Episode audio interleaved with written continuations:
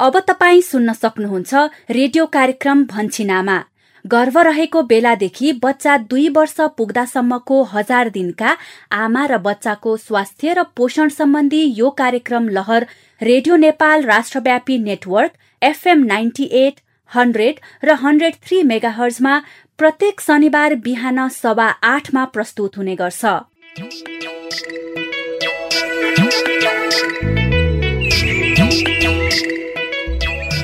नमस्कार। रेडियो कार्यक्रम लहर भन्छिन आमाको दुई सय सातौं भागमा स्वागत गर्छु म यशोदा। हरेक साता यही समयमा प्रस्तुत हुने यस कार्यक्रममा हामी हजार दिने आमा र बच्चाको स्वास्थ्य र पोषणका विषय वस्तुहरू समेट्छौ। यिनै विषयमा तपाईँ हाम्रै बस्ती र समुदायका कथा सुन्छौ। साथमा तपाईँकै अनुभवहरूलाई समेट्छौ। तर आजको विषय वस्तुमा प्रवेश गर्नु अगाडि तपाईँ सहभागी श्रोताले रेडियो कार्यक्रम भन्छिन आमा सुनेर दिनुभएको प्रतिक्रिया सुनौ। आज हामीले सुदूरपश्चिम प्रदेश बैतडी निवासी करिश्मा भट्टको प्रतिक्रिया समेटेका छौं। नमस्ते मेरो नाम करिश्मा भट्ट जिल्ला बैतडी। भनिसुनामा एकदम मै मलाई बहुतै मनपर्दछ। म धेरै धेरै सुन्न गर्दछु। भनिसुनामा कार्यक्रमले गर्दाखेरि हाम्रा परिवार समाजमा गाउँमा निकै परिवर्तन भएको छ निकै चेतना फैलिएको छ। हजार दिने आमा सुत्केरी महिला गर्भवती महिला बालबालिका जस्ता आमालाई निकै फाइदाजनक भएको छ। कार्यक्रम करिश्माजी महत्वपूर्ण प्रतिक्रियाको लागि धेरै धेरै धन्यवाद। अनि सहभागी श्रोता तपाईँका पनि कार्यक्रम सुनेर व्यवहार परिवर्तन गर्नुभएका अनुभवहरू छन् भने हामीलाई पठाउनुहोला। हामीलाई फोन गरेर आफ्ना सुझावहरू रेकर्ड गराउने नम्बर कार्यक्रमको अन्त्यमा भन्नेछौ। अब भने हामी कार्यक्रम भन्छिन आमाको आजको नियमित छलफलतिर लागौं। कार्यक्रममा आज हामी उमालेर वा फिल्टर गरेर पानी शुद्धिकरण गर्ने विधिको महत्व समेटिएको मूल पानीको नाटक श्रृङ्खला म त घरमा हुँदा फिल्टरबाट शुद्धिकरण गरी सुरक्षित बनाएको पानी मात्र पिउने गर्छु। अनि साबुन पानीले हात धुने कुरामा तपाईँ हामी कतिको सचेत छौ त? विभिन्न स्थानका केही प्रतिनिधि महिला तथा पुरुषको अनुभव पनि सुन्नेछौ। फर्मलाई चलाइसकेपछि अनि खाना खानुभन्दा अगाडि चर्पी गइसकेपछि हम साबुन पानीले हात धुनु। त्यसै गरी साबुन पानीले हात धुनुपर्ने छ जोखिमपूर्ण अवस्थाहरू कुन कुन हुन् र हात धुन साबुन पानी नै किन चाहिन्छ भन्ने विषयमा विज्ञ विशेषज्ञ स्वास्थ्य कर्मीका कुरा सुन्नेछौ। कोरोना भाइरस पनि जान सक्ने रहेछ त्यस कारणले हात धुन साबुन प्रयोग गर्नै पर्ने हुन्छ। साथमा अन्य सन्देशमूलक सामग्रीहरू त छँदैछन्। आउनुहोस् अबको करिब आधा घण्टा सँगसँगै छलफल गरौं। छलफलको सुरुवात गरौं नाटक श्रृङ्खलाबाट आजको मूल पानीको नाटक श्रृङ्खला उमालेर वा फिल्टर गरेर पानी शुद्धिकरण गर्ने विधिको महत्वको विषयमा केन्द्रित छ। नमस्कार म शशिकला आमा। मूल पानीमा गएको सातासम्म आइपुग्दा गाउँमा कुटानी पिसानी मिल सञ्चालनका लागि रमेश र विजय कसिएर लागेका छन्। अबको केही दिनमा मिल उद्घाटन गरी सञ्चालनमा ल्याउने उनीहरूको तयारी छ।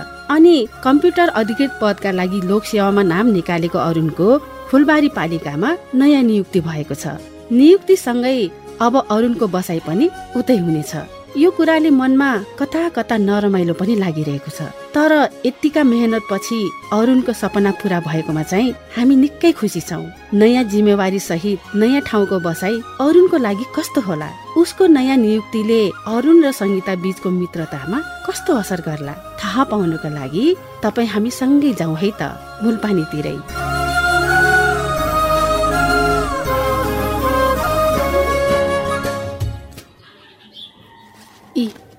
यो अलिकति घिउ छ। झोलाको छेउपट्टि हाल यसलाई। हुन्छ आमा। अनि माथिबाट यी यो लुगा राख। अनि मात्र झोला बन्द गर्ने। झोलाको छेउपट्टि राखै अरू नि यसलाई। फेरि घिउ पोखेर झोलाभरि होला। यति गर्न आइहाल्छ नि आमा। सानो बच्चालाई जसरी कति चिन्ता लिनुभएको मेरो। अब पहिलोचोटि घरबाट बाहिर बस्ने गरी जाँदैछस् त त्यही माथि छोराछोरी जति नै ठुला भए पनि जति नै जान्ने बुझ्ने भए पनि आमा बुवाको नजरमा केही नजान्ने बच्चा नै लाग्छ। तँ पनि बाउ बन्न अनि थाहा हुन्छ छोराछोरीको माया के हो भनेर।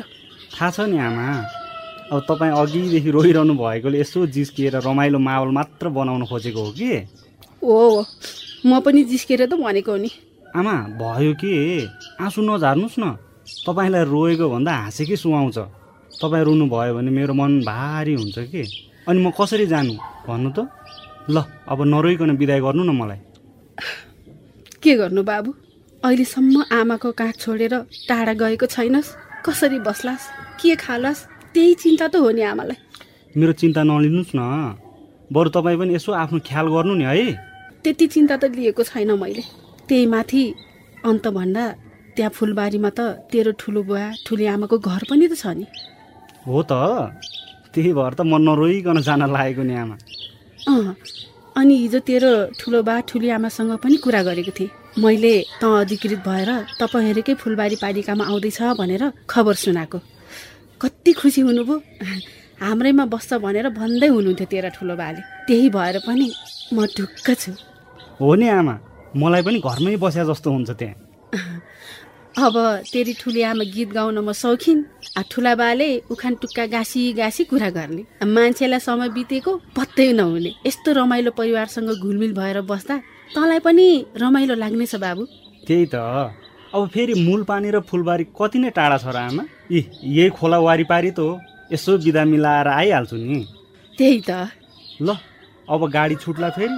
दाजु भाउजूसँग त बिहानै बिदा मागिसकेँ। आमा ल। अब म जान्छु है। खोइ खोइ ढोक गरौँ। ल ल बाबु आशीर्वाद छ। राम्ररी जानु। ए अनि सुन त सङ्गीता नानीलाई खबर गरिनस् गरेको छु आमा। मलाई बजारसम्म पुर्याउन आउँछु भनेकी छन्। बरु कुर्दै होलिन् ल आमा निस्केँ है म। ल बाई बाई। ल ल बाई बाई। बिस्तारै जा है बाबु।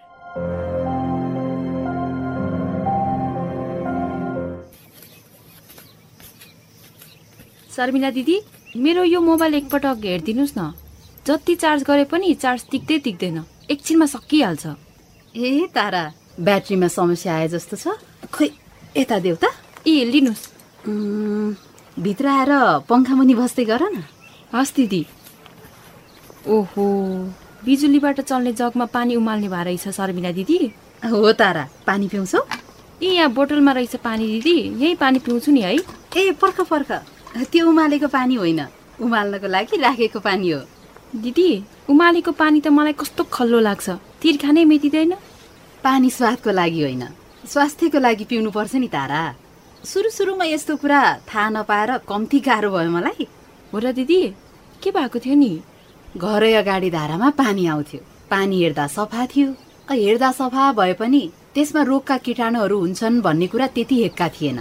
धाराको पानी भाँडोमा थापेर सिधै पिउने गरेको त परिवारमा बेला बेलामा कहिले जाडा पखाला कहिले आउमासी। के के के के भइरहने? हो र दिदी अहिले मैले पनि त्यसै गरिरहेको छु। त्यही भएर हो कि क्या हो? हाम्रो घरमा पनि बिरामी परिरहन्छन्। ए। के धाराको पानी सिधै पिउँदा यस्ता रोगहरू लाग्ने हुन्छ र? हो नि कि पढेर थाहा हुन्छ रे? कि परेर थाहा हुन्छ रे तारा? आफूलाई परेको भएर होला। अहिले त मलाई सबै थाहा छ। म त घरमा हुँदा फिल्टरबाट शुद्धिकरण गरी सुरक्षित बनाएको पानी मात्र पिउने गर्छु। ए अनि पसलमा हुँदा पनि यो बिजुलीबाट यो जगमा पानी उमालेर खाने गर्नुभएको छ हो? हो नि। आजकल त यो इलेक्ट्रिक किटली आएर एकदमै सजिलो भएको छ। जतिखेर मन लाग्यो पानी हालेर यसो लाइनमा जोडिदियो। एकैछिनमा भक भकी उम्लन्छ अनि सेलायो खायो। यति जागर चलाउँदा निरोगी भइन्छ भने अल्छी गरेर किन रोग निम्त्याउनु होइन? अँ दिदी। कुरा त तपाईँले एकदम सही गर्नुभयो। यो बिजुलीबाट चल्ने जगमा घरैमा पानी उमालेर खाए पनि हुन्छ होला नि है। किन नहुनु? भइहाल्छ नि। उमाल्यो तातै खान मन भए तातै खाए भो। नभए यसमै सेलाएर खाए पनि त भो। यसको प्रयोग गरेर पानी उमाल्दा आगो बाल्ने झन्झट धुवाको समस्या र कुरिरहने समय पनि जोगिन्छ। पानी उम्लिएपछि यो आफै बन्द हुन्छ र सोही जगमा सुरक्षित रूपमा भण्डारण गरेर राख्न पनि सकिन्छ। अलि धेरै परिवारका सदस्य भएको ठाउँमा चाहिँ पानीलाई एक फुलको भक भकी उमालेर त्यसरी उम्लिसकेपछि सफा भाँडामा छोपेर राखेर पिउँदा पनि त भो। अँ आज दिदीकोमा आएर मोबाइल बनाउने मात्र होइन पानीजन्य रोगहरूबाट बच्न पानी सधैँ शुद्धिकरण गरेर मात्र पिउनु पर्ने रहेछ अनि पानी शुद्धिकरणका लागि फिल्टर गर्ने या यस्तै इलेक्ट्रिक जगमा पानी उमाल्न सकिने रहेछ भन्ने कुरा पनि सिकियो। हो नि। अहिले बर्सातको समयमा पानीका मुहानहरू झनै दूषित हुने भएकाले र त्यसबाट पानीजन्य रोगहरू छिटो फैलन सक्ने भएकाले यो समयमा पानी शुद्धिकरण गरेर पिउनु अझ जरुरी छ तारा। हो है। हो नि। अनि अर्को कुरा पानी उमाल्नका लागि इलेक्ट्रिक जग नै चाहिन्छ भन्ने पनि होइन। घरमा भएका जुनसुकै सफा भाँडोमा पनि पानी उमाल्न सकिन्छ। तर उमाल्ने र त्यसलाई छोपेर राख्ने भाँडाहरू चाहिँ सफा हुनु पर्यो। अँ त्यो त हो। तर यो जग पनि सजिलै होला जस्तो लाग्यो मलाई। अँ पानी उमाल्न पनि सजिलो त्यति धेरै पैसा पनि नपर्ने। सस्तो र सरल भएकाले इलेक्ट्रिक जग नै सजिलो लाग्छ मलाई चाहिँ। ठिक भन्नुभयो शर्मिला दिदी। पैसा पो कति बोके? मलाई त अहिले एउटा यो बिजुलीबाट पानी उमाल्ने जग पनि लान मन लाग्यो। लैजाऊ न लैजाऊ। यहीँ पनि बेच्न राख्या छ। पैसो पुग अपुग पछि दिए पनि त हुन्छ नि। हुन्छ दिदी। ल ए तिम्रो मोबाइल पनि बन्यो। अँ, लिऊ।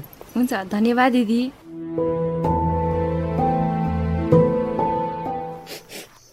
होइन। सुक्क सुक्क गर्दै कति लामो सास मात्र तानिरहेको केही बोलौ न। तिमी पनि त रुँदैछौ नि। किन रोएको? म? कहाँ रुनु? छैन छैन। म बुझ्छु अरुण आज बिदाईको बेला मेरो जस्तै तिम्रो मन पनि भारी भएको छ। अब तिमी नै यसरी भावुक भयो भने मलाई कसरी आँट आउँछ सङ्गीता? हाँसेर पो बिदाई गर्नुपर्छ त होइन र? म एक्लै कसरी हाँस्न सकुला? त्यही फुलबारी पालिका त हो नि सङ्गीता। कति नै टाढा छ र। म छुट्टी हुनासाथ आइहाल्छु नि। मैले मेरो घरमा बिहेको कुरा गरिसकेको छु। तिम्रो परिवारसँग एकपटक भेट्ने कुरा गर्नुभएको छ। तिमी छिट्टै माहौल मिलाऊ है। त्यो त गर्नै पर्यो नि सङ्गीता। अहिले अब म नयाँ ठाउँमा जाँदैछु। अब त्यहाँ अफिस बसोबास सबै कुरा मिलाउनलाई मलाई अझै केही समय लाग्ला। त्यसपछि हामी सँगै मिलेर दुई परिवारको भेट गराउनुपर्छ। तिमी मूलपानी पालिका म स्वास्थ्य संस्था। भेट्न मन लागेको बेला कति सजिलै भेट हुन्थ्यो। अब त भेट्न मन लागे पनि तिम्रो याद आए पनि त्यही फोन फेसबुक मेसेन्जर त छ। फुर्सद हुनासाथ म कल गरिहाल्छु नि सङ्गीता। बरु तिम्रो पनि त उतै सरुवा गर्न मिले। कति सजिलो हुने थियो है। खोइ यसबारेमा त मैले पनि बुझ्नै पर्छ अरुण। तिमी जस्तो जीवनसाथी पाउने म कस्तो भाग्यमानी है। त्यो त के थाहा र मलाई? ऊ हेर त गाडी पनि आइहाल्यो। ल सङ्गीता म गएँ है। राम्ररी बस। म पुगेर फोन गर्छु ल। बाई। ल ल। बाई अरुण।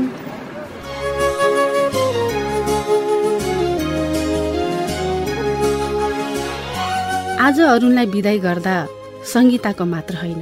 हामी सबैको मन भारी भएको छ।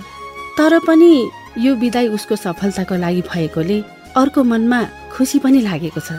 मलाई विश्वास छ। अरुणले मूलपानी पालिकामा जस्तै फुलबारी पालिकामा पनि सबैको मन जित्ने गरी काम गर्नेछ। अरुणको नयाँ नियुक्तिले सङ्गीता र अरुणको विवाहको कुरा अलि छायामा परेको छ। तर हामी दुई परिवार भेटघाट गरेर छिट्टै उनीहरूको विवाहको निर्णय लिनेछौँ। अनि यता विकासले ल्यापटप कम्प्युटर मर्मतका लागि सटर भाडामा पाए कि पाएनन् होला। विजय र रमेशले थालेको नयाँ मिल व्यवसाय कहिलेदेखि सञ्चालनमा आउला? भर्खरै निर्वाचित जनप्रतिनिधिले पालिकाको विकासका लागि कसरी काम गर्लान्? थाहा पाउनको लागि भन्छिन आमामा मूलपानीको आगामी दिनका कथाहरू सुन्न नबिर्सनुहोला। आजको लागि म शशिकला आमा बिदा हुन्छु। नमस्ते।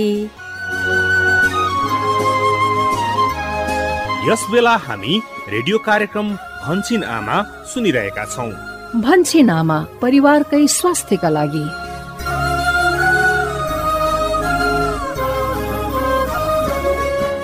कार्यक्रम भन्छिन आमामा भर्खरै हामीले। उमालेर वा फिल्टर गरेर पानी शुद्धिकरण गर्ने विधिको महत्व समेटिएको मूल पानीको धारावाहिक नाटक श्रृङ्खला सुन्यौं। कार्यक्रममा अब भने साबुन पानीले हात धुनुपर्ने जोखिमपूर्ण अवस्थाहरूका बारेमा छलफल गरौं। प्रस्तुतिमा हुनुहुन्छ सहकर्मी भूपेन्द्र। हाम्रो हात झट्ट हेर्दा सफा देखिए पनि त्यसमा आँखाले नदेखिने रोगका किटाणुहरू हुन सक्छन्। हाम्रो हातले दिनहुँ विभिन्न चिजवस्तुहरू छोइने वा चलाइने भएकाले ती वस्तुमा रहेका रोगका किटाणुहरू हामीले थाहै नपाई हाम्रो हातमा टाँसिएर बसेको हुन्छन्। अनि त्यही हातलाई हामीले आँखा नाक र मुखमा पुर्यायौं भने त्यही माध्यमबाट ती किटाणुहरू हाम्रो शरीरमा प्रवेश गर्छ र हामीलाई विभिन्न रोगको संक्रमण हुन सक्छ। त्यसैले हातको माध्यमबाट मुख हुँदै पेटसम्म रोगका किटाणु नपुगोस् भनेर विभिन्न जोखिमपूर्ण अवस्थामा कम्तीमा बिस सेकेन्डसम्म साबुन पानीले हात धुनै पर्छ। लुम्बिनी प्रदेश रोल्पा स्थित रोल्पा अस्पताल रेउघाका नर्सिङ निरीक्षक मिना कुवर। हामी सादा पानीले मात्रै हात धोयौँ भने चाहिँ हात हाम्रो सफाता देखिन्छ होइन? तर आँखाले नदेख्ने खालका किटाणुहरू जीवाणुहरू चाहिँ हाम्रो हातमा टाँसेर बसिरहेको हुन्छ।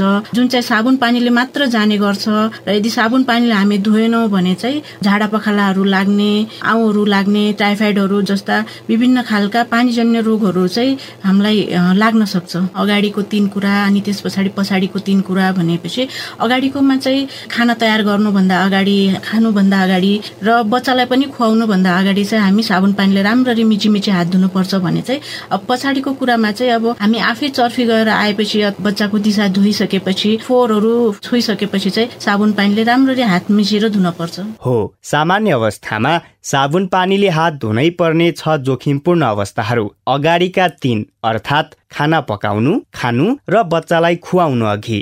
र पछाडिका तीन चर्पी गएर आइसकेपछि बच्चाको दिशा धोएपछि र कुनै फोहोर वस्तु चलाइसकेपछि साबुन पानीले मिची मिची हात धुनुपर्छ। यी छवटा जोखिमपूर्ण अवस्थामा साबुन पानीले मिची मिची बिस सेकेन्डसम्म हात धुने व्यवहारलाई नबिर्सी पालना गर्दा झाडा पखाला आउँ हैजा टाइफाइड रुगाखोकी लगायतका विभिन्न रोगका संक्रमणहरूबाट बस्न र आफ्ना बालबालिकालाई बचाउन सकिन्छ। प्रदेश एक पाँच थरमा सेवारत खानेपानी तथा सरसफाई डिभिजन कार्यालयका सरसफाई सहजकर्ता सूर्य अधिकारी।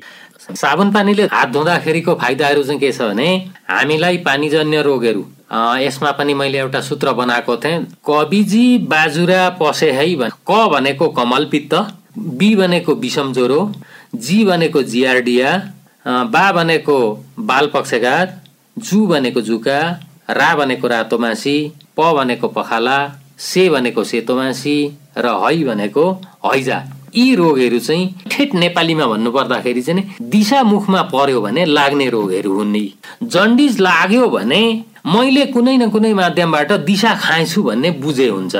साबुन पानीले अनिवार्य हात धुनुपर्ने रहेछ जसबाट चाहिँ त्यो कोरोना भन्ने भाइरस पनि चाहिँ जान सक्ने रहेछ। त्यस कारणले हात धुन साबुन प्रयोग गर्नै पर्ने हुन्छ। हो हात धुनु भनेको विभिन्न रोगका संक्रमण साथै अहिले देखिरहेको कोरोना भाइरस जस्तो महामारीबाट बस्ने सुरक्षाको पहिलो उपाय पनि हो। यो कुरालाई कदापि बिर्सनु वा लापरवाही गर्नु हुँदैन। तर यति भन्दै गर्दा कहिलेकाहीँ हेलचेक्राई गरेर हामी हरेक जोखिमपूर्ण अवस्थामा साबुन पानीले हात धुने कुरालाई ध्यान दिइरहेका हुन्नौ। तर यो लापरवाहीले हामीले हाम्रो परिवारको बच्चा बच्चाको आमा र सम्पूर्ण परिवारलाई नै रोगको संक्रमणको जोखिममा पारिरहेका हुन सक्छौ। सुदूरपश्चिम प्रदेश बैतडी स्थित जिल्ला अस्पतालका डाक्टर चैतन्य जोशी। बच्चा भनेका यो शारीरिक रूपमा कमजोर हुना उनको रोग प्रतिरोधात्मक क्षमता कमजोर हुन्छ विकास भइ नसकेको हुन्छ उनले चाहिँ सामान्य किटाणु तसा किटाणुहरूले समेत बच्चाहरूलाई रोग गद्य सम्भावना धेरै हुन्छ।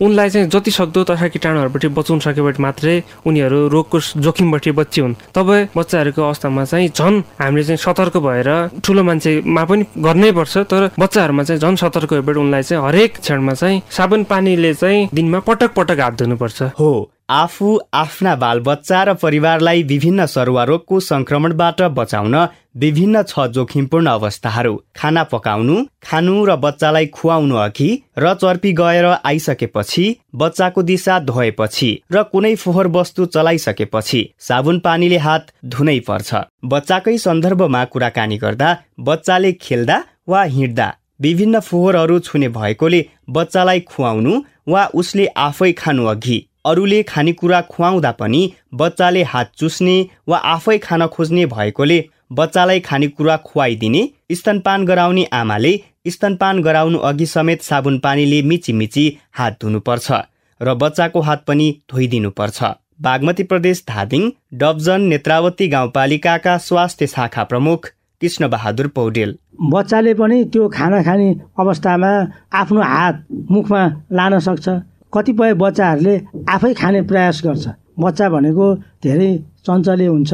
त्यो उमेरमा उसले चाहिँ उसको अभिभावकले खाना खुवाइरहेछ तर आफूले पनि हातले समातेर फेरि आफैले पनि खान्छ। त्यस कारणले बच्चालाई खाना खुवाउनुभन्दा अगाडि आफ्नो अभिभावकको हात पनि धुन पर्यो र बच्चाको हात पनि राम्रोसँग सफासँग साबुन पानीले मिची मिची हात धोइदिन पर्ने हुन्छ। साबुन पानीले हात धुनै पर्ने यी अवस्थाहरू भए पनि हामी कहिलेकाहीँ ध्यान दिँदैनौँ लापरवाही गर्छौँ र रोग निम्त्याउँछौँ। उदाहरणका लागि कहिलेकाहीँ पानी चलाइरहेकै छ त भनेर खाना बनाउनु अघि हात धुन लापरवाही गर्छौँ। एकछिन अघि धोएकै त हो भनेर खाना खानु अघि वा बच्चालाई खुवाउनु अघि हात धुनुपर्ने कुरालाई पनि गम्भीरताका साथ पालना गर्दैनौँ। पानीले धोए पनि भइहाल्छ नि भनेर गलत अभ्यास गरिरहेका हुन्छौँ। तर पानीले मात्र हात धुँदा हातमा रहेका आँखाले देख्न नसकिने रोगका किटाणुहरू नजाने भएकाले हरेक जोखिमपूर्ण अवस्थामा साबुन पानीले नै मिची हात धुनुपर्छ। लुम्बिनी प्रदेश पाल्पा कसैनी स्वास्थ्य चौकीका सिनियर अहेब पविसरा चिदी। भान्सामा हुँदाखेरि पानीहरू पनि चलाइन्छ र कुनै कुनै बेला यो पानीले मात्रै धोए नि हुन्छ होला भन्ने जस्तो सोचहरू सबै व्यक्तिमा साबुन पानी प्रयोग गर्नुपर्छ भन्ने नहुन सक्छ होइन? यी अवस्थाहरूमा चाहिँ हामीले लापरवाही गऱ्यौँ भने विभिन्न खालका समस्याहरू देखिन सक्छ। रोग लाग्नुभन्दा रोग लाग्न नदिनु नै बेस त्यसलाई चाहिँ हामीले मनन गरेर पनि हामीले साबुन पानीले नै धुनुपर्छ। हात फिजाउने खालको राम्रोसँग मिची मिची हातलाई कीटाणुरहित बनाएर विभिन्न किसिमका समस्याहरूबाट बचाउन सकिन्छ। पक्कै पनि। रोग लागेर उपचार गर्नुभन्दा रोग लाग्न नदिनु नै बुद्धिमानी हो। तर जोखिमपूर्ण अवस्थाहरूमा साबुन पानीले हात धुनुपर्छ भन्ने कुरा हामी धेरैले बुझ्दै आए पनि पूर्ण रूपमा व्यवहारमा लागू गर्न अझै पनि अल्छी वा लापरवाही गरिरहेको पाइन्छ। तर विभिन्न रोगको संक्रमणबाट बस्न अझ कोरोना भाइरस कोभिड नाइन्टिनको महामारीको अहिलेको समयमा साबुन पानीले हात धुनु झनै जरुरी छ। सुदूरपश्चिम प्रदेश बाजुरा जिल्ला अस्पतालका अनमी ललिता ओखेडा। हामीले हातकै माध्यमबाट खान्छौँ त नि यदि खाना खानेकुरा खान लाग्यो भने चाहिँ हामीले हातमा धुन्छौँ। यदि त्यो हात नै सफा छैन भने भने हामीलाई विभिन्न रोगहरू लाग्न सक्छन्। अहिलेको परिवेश हेर्दा चाहिँ यो कोरोना भाइरसबाट बच्नको लागि हामीले साबुन पानीले हात धुन चाहिँ अति नै महत्व हुन्छ। हो कोरोनाको अहिलेको महामारीको समय होस् वा अन्य जुनसुकै समयमा पनि ख्याल गर्नुपर्ने कुरा भनेको सरसफाई अर्थात् छिनछिनमा साबुन पानीले मिची मिची हात धुनु नै हो। झट्ट आँखाले हेर्दा नदेखिए पनि हाम्रा हातले विभिन्न कुरा छोइरहने भएकाले त्यसमा रोगका किटाणुहरू हुन सक्छन्। त्यो किटाणु हाम्रो शरीरमा प्रवेश गर्न नसकोस् र हामी विभिन्न रोगको संक्रमणबाट बस्नका लागि पनि चाबी चुकुल कलम मोबाइल लगायतका दैनिक प्रयोग हुने सरसामान छोएपछि पनि साबुन पानीले हात धुन बिर्सनै हुँदैन। गण्डकी प्रदेश लमजुङ देशी सहर नगरपालिका स्वास्थ्य शाखाका जनस्वास्थ्य निरीक्षक पशुपति ढुङ्गाना। यो चुकुलहरू चलाउँदा कलम चलाउँदा होइन दैनिक क्रियाकलापहरू कापी कलमहरू छोएर आइसकेपछि हामीले त्यत्तिकै फलफुल टिपेर खाने अथवा खाना खाने गर्छौँ। त्यतातिर ध्यान चाहिँ सिति जाँदैन है। अहिले कोभिडले चाहिँ धेरैलाई सिकाएको छ कुनै पनि चिज छोएर आउने बित्तिकै हात धुनु भनेर होइन। जस्तो यो किटाणुहरू चाहिँ यो हाम्रो चुकुलहरूमा फलामका चिजहरूमा होइन कलमहरूमा चाहिँ एकदम टाँसिएर बसिरहेको हुन्छन् हामीले युज गरिसकेपछि हातमा सर्ने भयो धेरैको बुझाइ भनेको के हो भने दिशा गरिसकेपछि पछि हात धुनुपर्छ भन्ने चाहिँ हो होइन? तर त्यो छोइसकेपछि हामीले साबुन पानीले मिची मिची हात धुनै पर्दछ। हो जसरी हामी चर्पी वा टोयलेट गएर आइसकेपछि साबुन पानीले हात धुने गर्छौँ त्यसरी नै त्यो बाहेकका अन्य जोखिमपूर्ण अवस्थामा पनि साबुन पानीले हात धुन छुटाउनुहुन्न। फेरि पनि सारांशमा अगाडिका तीन अर्थात् खाना पकाउनु खानु र बच्चालाई खुवाउनु अघि र पछाडिका तीन चर्पी गएर आइसकेपछि बच्चाको दिशा धोएपछि र कुनै फोहोर वस्तु चलाइसकेपछि साबुन पानीले मिची मिची हात धुनुपर्छ। यो कुरालाई समुदायले कतिको बुझेर व्यवहारमा लागू गरेको छ त। सुनौ गण्डकी प्रदेश लमजुङ लुम्बिनी प्रदेश बाँके र सुदूरपश्चिम प्रदेश बैतडीका केही प्रतिनिधिमूलक। आवाज। चन्द्रिका परियार मेरो घर बेसर साथ खाना बनाउन भन्दा अगाडि खाना खुवाउने बेलामा खाना खाने बेलामा पनि हात धुन्छु साबुन पानीले अनि बच्चाले दिशा गरिसकेपछि फोहोरहरू चलाएपछि आफू टोइलेट गएर आएपछि पनि म साबुन पानीले मिची मिची हात धुन्छु। यो नधुँदाखेरि ढाड पोखरा रोगहरू लाग्नको अलिक डर हुन्छ। नाम है मायावती गुड़िया डुडवा गाँव पालका नंबर छ हिरबनिया रही थे बारी और गयो, तब आयो तो हाथ, मुँह धोयो। तो वो सब हाल धंधा करियो। लड़के झाड़ा पेशाब करीन तो मतलब हाथ साबुन से धोआयो, आयो। खाना खाए के पहले, बनाए से पहले धोआ जाते हाथ, गोड़, मुँह साफ़ साबुन से नहीं साबुन से तब बनाया जाते खवावन में हाथ, साबुन वाबुन से धोई के, तब खाना खा खिलाया जाते नहीं तो बेर बेर कस के न धोई, धोआ परी, तब खाना कहीं ने माटी धूल सब, माल, गंदगी लगाया रही है। मेरा नाम कृष्ण भट्ट हो घर दशचन्द नगरपालिका एक गुरखोला। साबुन पानीले हात अब फोहोर मैला चलाइसकेपछि अनि खाना खानुभन्दा अगाडि चर्पी गइसकेपछि अनि खेतबारीमा चाहिँ काम गरे पछा र हम खाना खाना अगाडिबाट चाहिँ हात धुनु। किटाणुहरूलाई चाहिँ नष्ट गर्दाखेरि लेखा हम साबुन पानीले हात धुनु। कार्यक्रम भन्छिन आमाको दुई सय सातौं भागमा आज हामीले। उमालेर वा फिल्टर गरेर पानी शुद्धिकरण गर्ने विधिको महत्व समेटिएको मूल पानीको धारावाहिक नाटक श्रृङ्खला अनि साबुन पानीले हात धुनुको महत्व र साबुन पानीले हात धुनुपर्ने जोखिमपूर्ण अवस्थाहरूको सन्देश समेटिएको छलफल सुन्यो। आशा छ यो छलफल तपाईँ हाम्रा लागि अवश्य पनि उपयोगी भयो होला।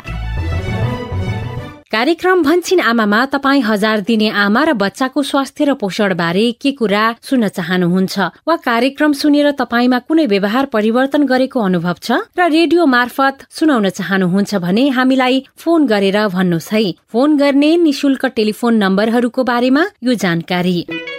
रेडियो कार्यक्रम भन्छिन आमामा फोन गर्नका लागि तपाईँको पैसा नपर्ने नम्बर हो एनटिसी फोनबाट सोह्र साठी शून्य एक शून्य शून्य चार सय सन्ताउन्न र एनसेलबाट अन्ठानब्बे शून्य पन्ध्र एकहत्तर शून्य शून्य शून्य।